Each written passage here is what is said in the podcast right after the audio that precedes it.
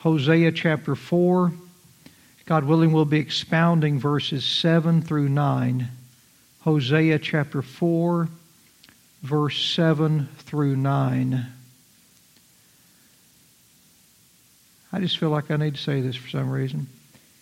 The reason Brother Shepherd doesn't like that, and I don't like that, uh, where it says, let Jesus in and he'll pass over you. Um, that's more than likely taken from a misunderstanding of uh, Revelation 3.20, where Jesus told the church Laodicea, Behold, I stand at the door and knock. If any man hear my voice and open the door, I will come in to him and sup with him. And, uh, and so uh, a lot of people take that and they'll say, well, if you'll just invite Jesus in your heart, you'll go to heaven. And that's not how it works. It's not how it works at all. And Jesus was talking to the church there. And he said, I will come in, one word, to him, instead of the English word into. I N T O, it's two words, into. He's not saying, I will come into him, come inside him. I will come in the church to that person. He's knocking on the door of the church. If any man will hear his voice and open the door, he will come back into the church. He will have fellowship with that person. Versus Jesus knocking on a heart's door in someone saying, Lord, come into my heart and save me. He doesn't save us by coming into us. He saves us by what he did for us on the cross. And so that's where our faith looks to. So, in, in case someone wondered that, and I, I, just wanted to clear that up. So, Hosea chapter 4, verse 7 through 9, the title of the message this morning is Like People, Like Priest. Like People, Like Priest. And God has been pointing out the reason for Israel's fall. He's been describing Israel's sins, and now in verse 7, he continues his complaint against Israel, saying, As they were increased, so they sinned against me. As they were increased, so they sinned against me. God had increased the nation of Israel. He had showered them with an abundance of his blessings. He had increased their wealth. He had increased their children in number they grew. He increased their power uh, and their earthly possessions in the earth. They had been greatly increased by God's grace. But as God blessed the nation of Israel, so they sinned against him. He blessed them greatly, they sinned against him greatly. It's amazing. You know, it would have been different if Israel had a God that failed to keep his promises. You know, that'd have been different. It would have been different if they, if they had a God who neglected them, who cruelly deceived them, who couldn't get them out of Egypt, who couldn't get them to the promised land, who abandoned them there after he delivered them out of Egypt and just left them for dead. But God sustained them. He delivered them from their enemies when they came against them, and, and he, he brought them into the promised land uh, like He said. And they had no reason to reject Him. When they were in such desperate need in Egypt, God lovingly looked upon their affliction and saved them. And He did not fail to keep a single one of His promises that He made to them. He had been faithful to them, but Israel had been unfaithful to, to him. God had been so patient, merciful, and loving and faithful to them when they didn't deserve it. Even Israel's very own history books back then, many of which are now part of our Bibles. And we get to read through their history, like Brother Shepherd's been teaching on Sunday morning here in Sunday school. Their very own history books declare the faithfulness of God's blessings that He gave to them and extended to His people. Nevertheless, as good as God was to them, and as faithful as God was to them, so they were bad and unthankful to Him. Now, I want you to think about our country because there is definitely an application here to be made. It's human nature uh, ungratefulness and sin is not peculiar to the Jews. How did we start off as a nation? Like Israel, we had very humble beginnings, didn't we? Very humble beginnings. A bunch of pilgrims, or a few pilgrims actually, they were seeking a place to freely worship God according to the scriptures. Of course, there were others who came seeking other things, but that's how it started off.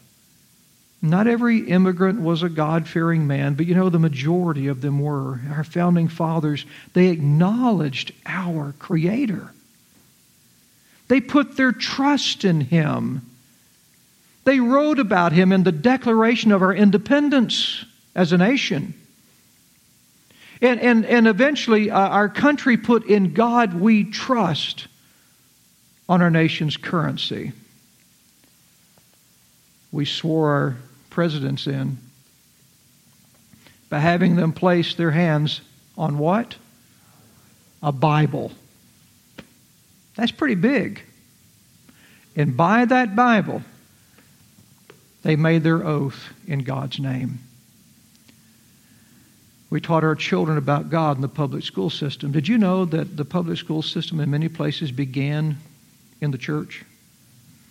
Just watch Little House on the Prairie, you know?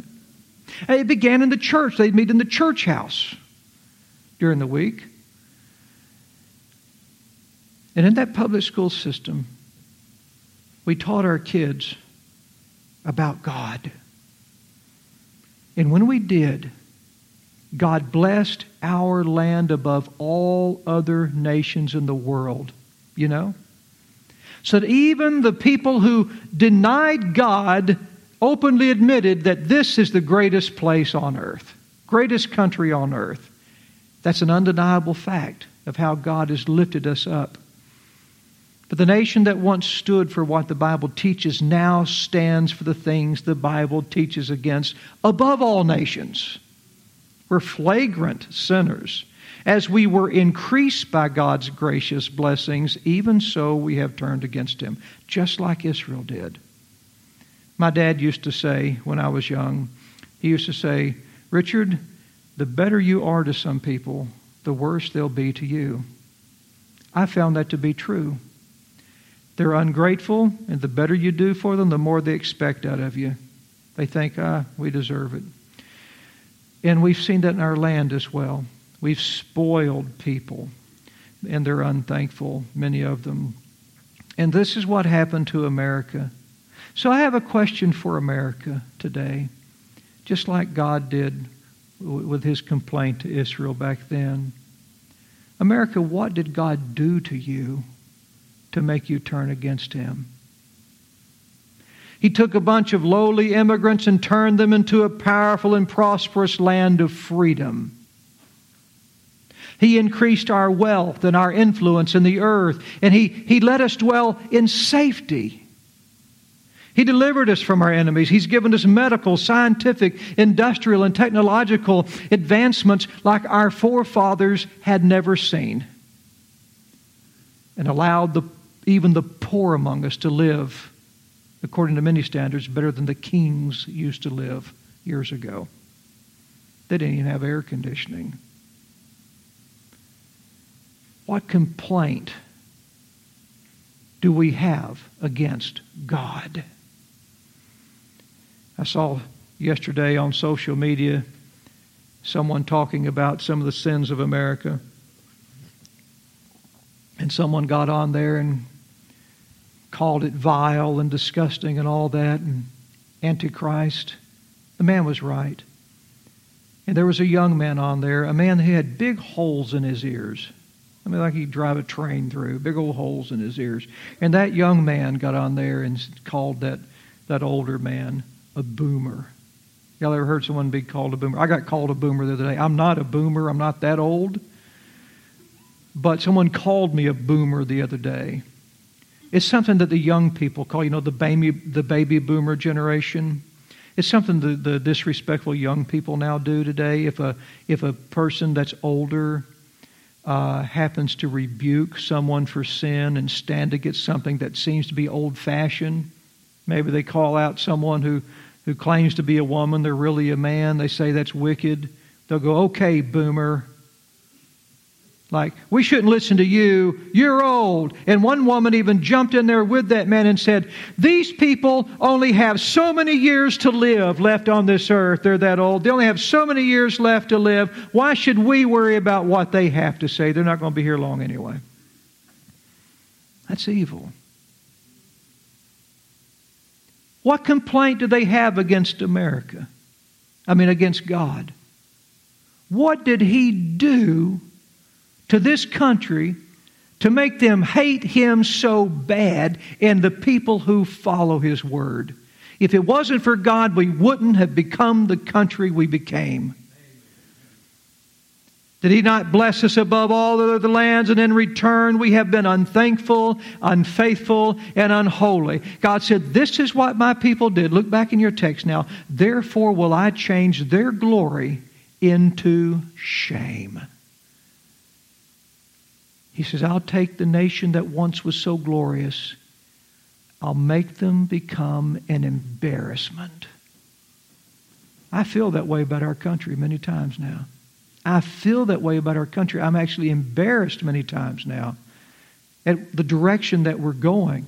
At one time, uh, we were once proud to call ourselves Americans. At one time, they were once proud to call themselves Israelites. But God said there's going to come a time where you will be embarrassed to do so. When I read this, it reminded me of the time when Jews had to wear the Star of David on their clothes as a badge of shame. Remember that?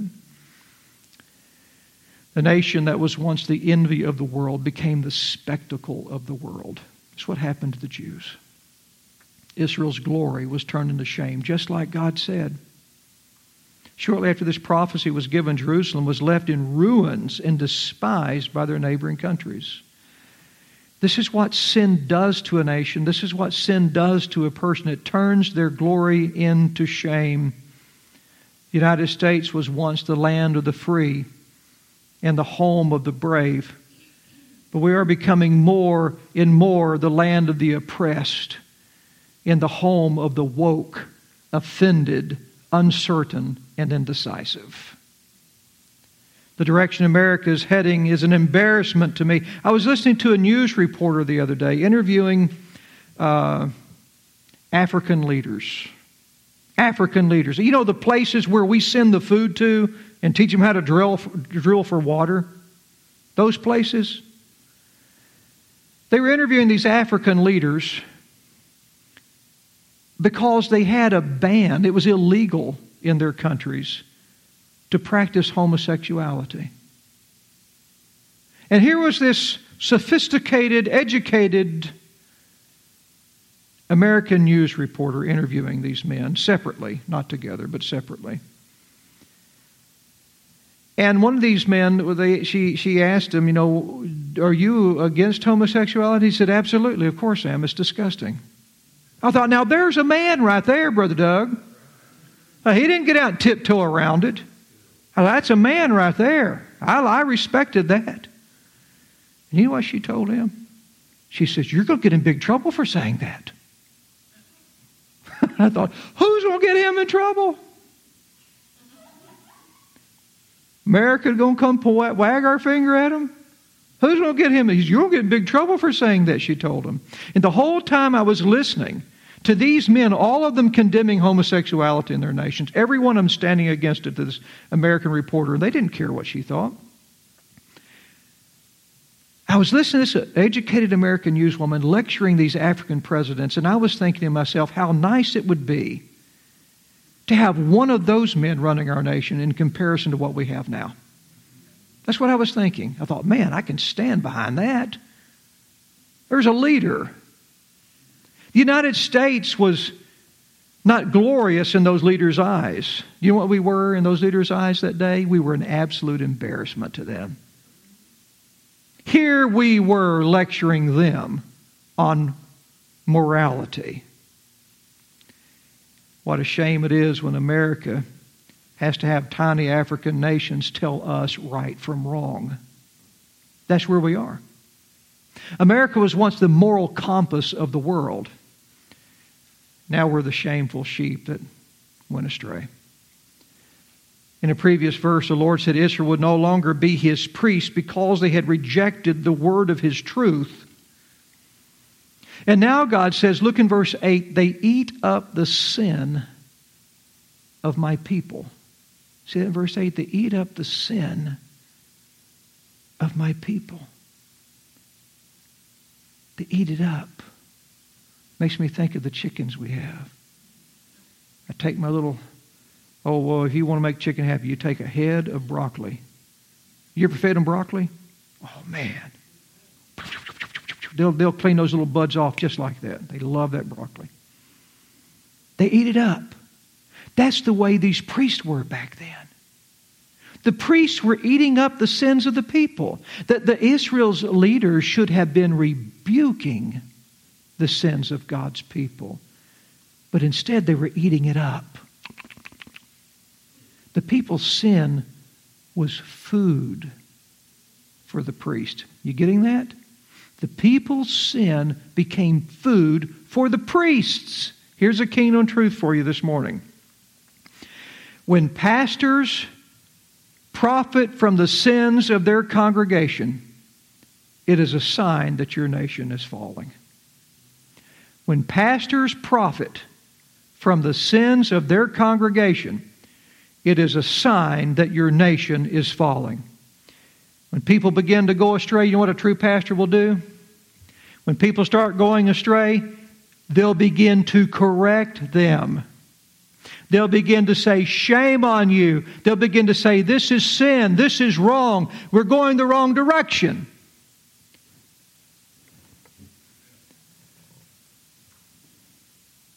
That's what a true pastor will do. A true pastor will correct them, but a false pastor will not correct them.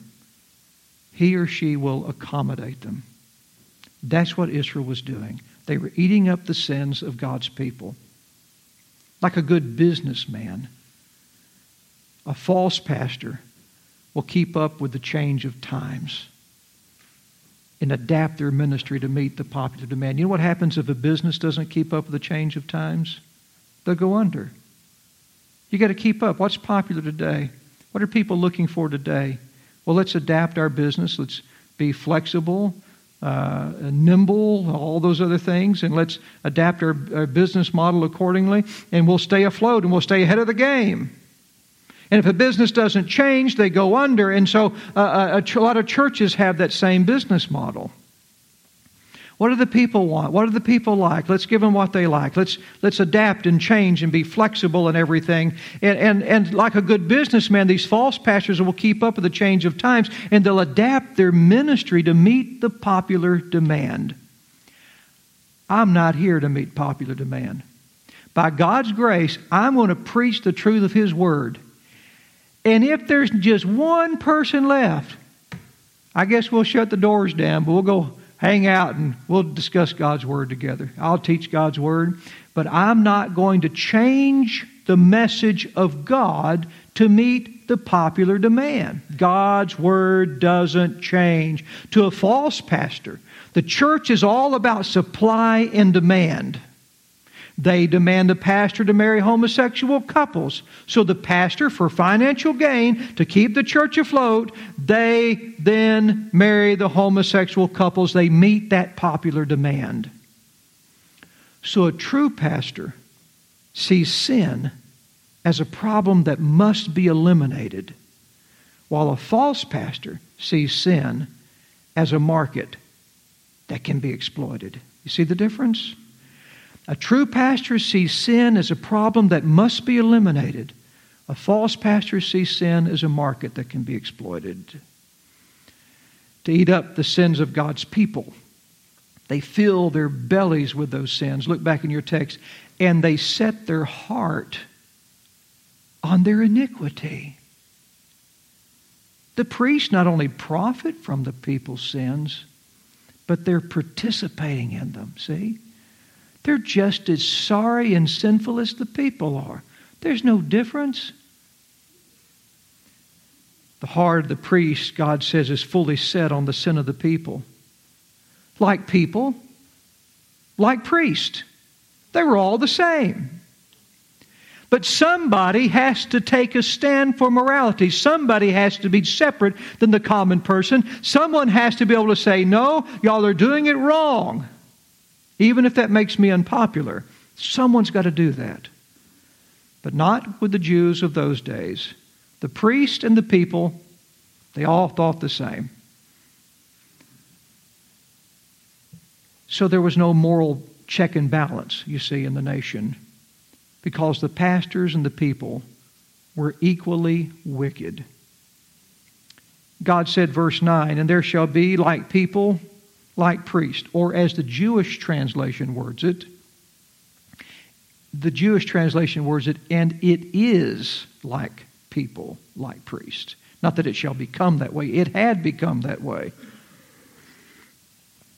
Listen, the nation is morally lost when the pastors wallow in the mire of the people's sins instead of trying to pull them out of it. They become morally lost. Here's how it works when pastors fail to condemn sin, the nation loses its conscience.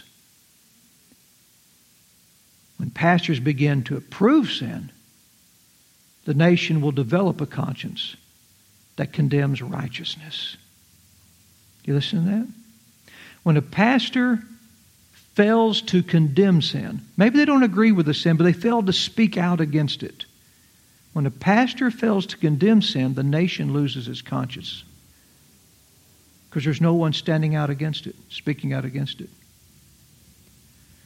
But when a pastor begins to approve sin, to speak for the sin, to say the sin is okay, then they actually develop a conscience that will condemn righteousness.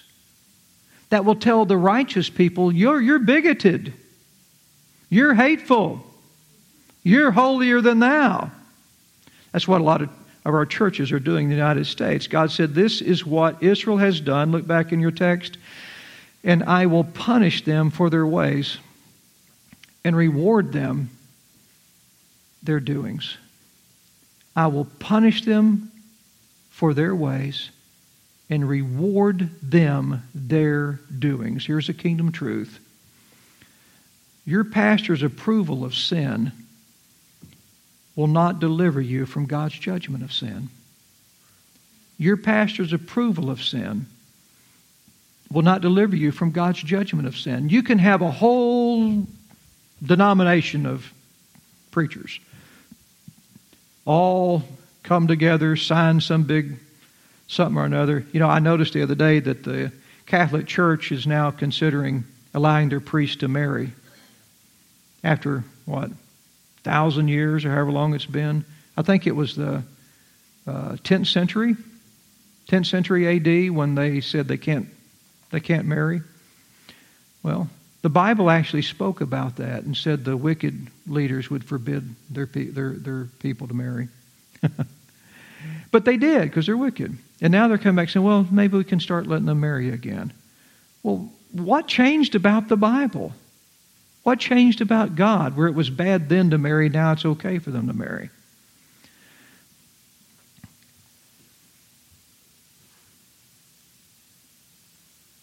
But you can have these priests come out like that and say, well, this is, this is okay to do this. It's okay. You know, they're, they're starting, the Catholic Church is now starting to, to, to get very soft on homosexuality and we're all God's children kind of thing and all of that. And you can come out, you can endorse sin all you want to. Your pastor can approve it, your denomination can approve it, but if God doesn't approve it, both like people, like priests. That means you and your pastor will be judged by God. Same way. God's no respecter of man's person. A false pastor may approve, but God will punish. Those pastors aren't speaking for me, God says. When pastors quit speaking the Word of God, they're no longer representing God. You know? The only reason I represent God is not because God said, well, Richard's a good man. Here, let him represent me. No. I represent God by speaking the Word of God.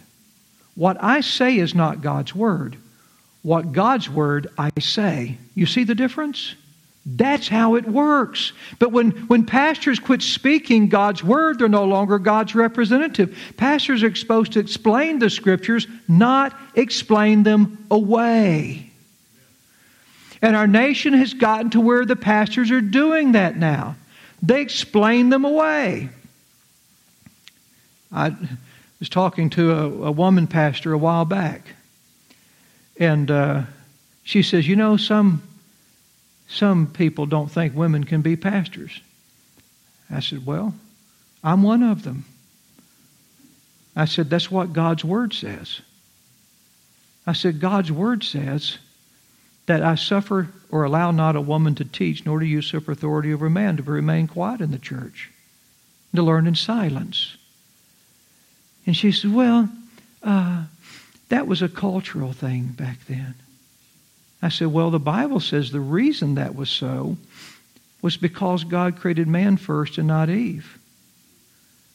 And so the man is supposed to be the leader. The Bible explains why that was so, and none of that's changed. Man still was created first. The woman still subject to the husband, and all those things. And uh, and and man was is the glory of God. The woman is the glory of man. All of that's the same. It's the way God designed it. And uh, uh, so this woman here was what was she doing? She was taking scriptures that were plain, plainly written in the Bible, just explaining them away. We can explain anything away if we do that. Well, that was for them back then. That's not for us today. That doesn't go for us. God looks at us differently now. That's the way people understood God back then. We've grown since then, so now we understand God differently. Man, I only want to understand God the way He describes Himself to me. I want to understand Him according to His Word. So pastors are supposed to explain the Scriptures, not explain them away. Like people, like priests, follow your wayward pastors. Wallow together in the mire of your sin with your wayward pastors. And in the end, like people, like priest, I will punish you both for your wicked ways. With that, we'll go ahead and close this morning, and God willing, start back up in the next verse, verse 10, next Sunday.